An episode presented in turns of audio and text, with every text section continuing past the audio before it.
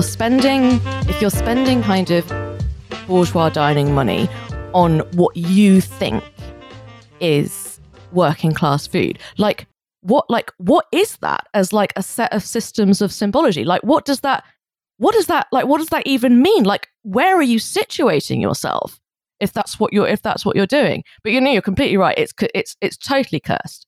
And my dad's like to like those excellent questions. Also, like, why is it always food that people reach mm. for? Like as a as as as the marker, you know, you saw it throughout the Jeremy Corbyn period when he was leader. Like it was a constant kind of source of tussling between an attempt to paint the left and Jeremy Corbyn as you know um, completely out of touch elite, quote unquote, North London just say Jewish Jack, etc. Um, uh, kind of uh, because he he would eat in, and I think this was a Wes Streeting uh, diss. Uh, Jeremy Corbyn preferred trendy falafel bars.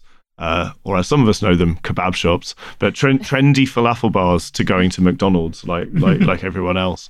Um, but yeah, like food becomes just this like and I think Instagram's made it worse. I suppose that's. Yeah, that's I was going to say that I feel like Instagram and just like kind of posting like the aesthetics of food kind of really sort of feed like feed into that. It's like a good way i think i don't know it's like a useful way that i've seen for people to kind of dismiss broader kind of conversations about class dynamics in a country that is very like doesn't really know how to talk about class.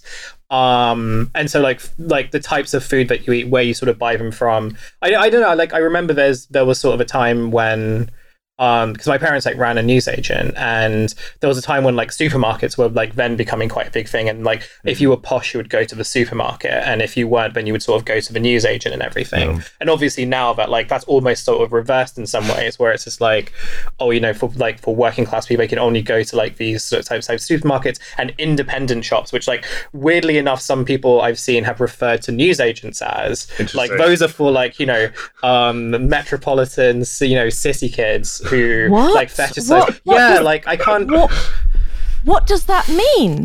well. I, I, guess like a newsagent that sells um, vegetables and fruit, which like we sort of were. Like we sold like fruits and vegetables, not like to a degree that you know it would. You know, I would kind of call it a grocer's or anything, but um, yeah. And I, I, yeah. I am I am begging people to read just one paragraph about how um, about how like nutrition plays a part in like every single li- like every single successful and unsuccessful liberation movement in the world. Like the two thi- like the two things first one like first one is first one is like literacy literacy in the arts and the second is nutrition. Like it's absolutely insane to go around saying fruit and vegetables are middle class. They are expensive. That's not the same fucking thing. oh my God. I hate everyone. I'm in such a bad mood. what I was going to ask like, very quickly was also just because I was thinking about the Cereal Killer Cafe, mm. and I wonder like how what you sort of whether that sort of relates to what we're sort of seeing right now. I think I was thinking about like what you were talking about, like the infantilization of food, like mm. or not infant, but like the ways in which like infantilization and gentrification kind of uh the, how how they sort of like interplay with each other um, and whether like what we're seeing right now. So even though the Cereal Cafe uh, is no longer there, mm. um, you do have like these sort of indie cafes who uh, the best way I would sort of describe them as is as like you know they've sort of um, they've sort of used particular types of Instagram friendly aesthetics, mm. partly as a way to kind of like justify maybe charging more, yeah. um, to also just like kind of working, like being in quite a difficult environment to run any kind of restaurant and stuff. But at the same time, also sort of serving food, which yeah, I, I guess it does come back to Instagram. It's like, well, you know, if you're if you're kind of serving you know a kind of weird beans on toast like the and you're going to charge like six pound for it. Like the appeal of that isn't necessarily in like how it's tastes in fact if anything mm. that's sort of secondary. Yeah. it is very much the idea of like oh look i'm having like beans on brioche toast. So the the way that the way they present it is very like the, the the other dishes they sell are things like syrup sponge and custard like jam roly poly, mm. like you know. So there's very school kids food. So it is school right. kids food. I'm sure there was at least one of their posts had potato smileys on it and stuff. Um, but but it's not. It, I think the the the way they're pitching it, and I have you know I've read interviews with the founders in like Esquire. There's a, there's like a long feature about this in Esquire with the headline "The Return of Normal Food," which I think is quite Oh, telling in itself. Oh, what? oh. I know, I know. I'm just gonna make you madder. It's, it's, this is just this is just people trying to find a find a a, a kind of an elaborately patterned way of saying fancy foreign muck. That's what that is. hmm And it's like Um, But there is like a pseudo philosophy going alongside it, which is like maybe we've just all been eating Michelin starred food for too long. We've just all been going to no, genuinely. Like this is written by a restaurant critic. It's like the main the main kind of interviewee he he chooses is a two starred Michelin chef who keeps banging on about how like do you know what I've had enough of sourdough and like Heston Blumenthal's new book has is is uh, all the sandwiches are made with sliced white bread. Isn't that amazing? Isn't that incredible? That's so clever. And it's just and it's I mean yeah that's so I've strayed slightly from the uh, uh, your your question Hussein which about sort of the relationship between infantilization and gentrification in London and I yeah I'm just kind of gripping the table to, s- to almost with excitement say yes yes these things are like deeply deeply enmeshed like London is essentially like becoming a giant kind of adult playground with its ball pits, bars, and it's like you can play darts, but you know for city boys, uh, and you have to pay an entry fee. Oh my god! I really wanted to talk about the gentrified darts chain. Yeah, yeah.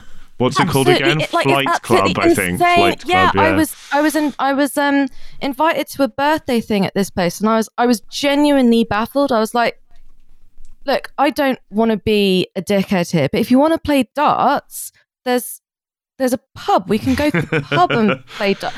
Like, It's exactly so- the same thing as like rejecting the actual like Greasy Spoon Cafe or like you know traditional Yeah. cafe and going and then, and spending then twice spending the amount next door. pounds yeah. just because just because the dartboard lights up. Yeah. I think it's yeah. I think it's like it's interesting because it's it's it's because it's part of a kind of performed um performed self self deprivation. Mhm. So so if you can so if you can successfully associate in people's minds the idea that wanting to eat tastily and nutritiously and go to nice places and consume beautiful things are the concerns of an out of touch kind of privileged elite when Yeah. actually they should be um they should be the aims any libertarian revolutionary movement it shouldn't just be more stuff more consumables um more more ways of um more ways of you know more ways of selling of of selling your data um and if people get get sort of kind of wound up about the idea of um of like a really really nice a really really nice coffee or a really nice Mhm. Or a really nice dinner or you know free art or free arts education then they are not then they are deliberately being distracted from an analysis of of class and material positioning Mhm. and i think it's very i think it's very very grotesque and very very insidious um and i don't i don't i don't care for it at all What was actually. that? What was that line from Lula um, uh, when he was like seeking re-election? yeah about, yeah about the, the lovely, line The, the the- line we love the line You know what I mean, right? About Yeah, about we all the sort of joy of a little, Yeah, a little yeah, like a steak. beer and like beer a, and as a sort of snack that Picanha. Picanha, Yeah, that's it. Thank you. everyone everyone deserves those things. You know that should Yeah, be at the ever- forefront ever- of any ever- revolutionary movement. everyone deserves those things and it's such a strange idea to me that people um and like people on the left have have adopted this as well. This idea that like people are um people like disapprove of like say mcdonald's or something because um because working class food is stigmatized. And it's like this is that's an upside down argument. This is the this like working class people are kept deliberately under fed and under nutrition this is this is because this food is cheap. It's not because there is some kind of working class disposition that makes them want to eat mcdonald's that is that's honestly that's just that's just corporate cut behavior if you're going around if you're going around if you're going around saying things like that i'm not i'm not like i'm not saying like oh yeah like sometimes like it is really nice to eat something salty and fatty and disgusting. Like that's fine. Like whatever. Like whatever. Like that's not. This is not. This is not a kind of a. Eh, you should eat healthy. No, no, no, no.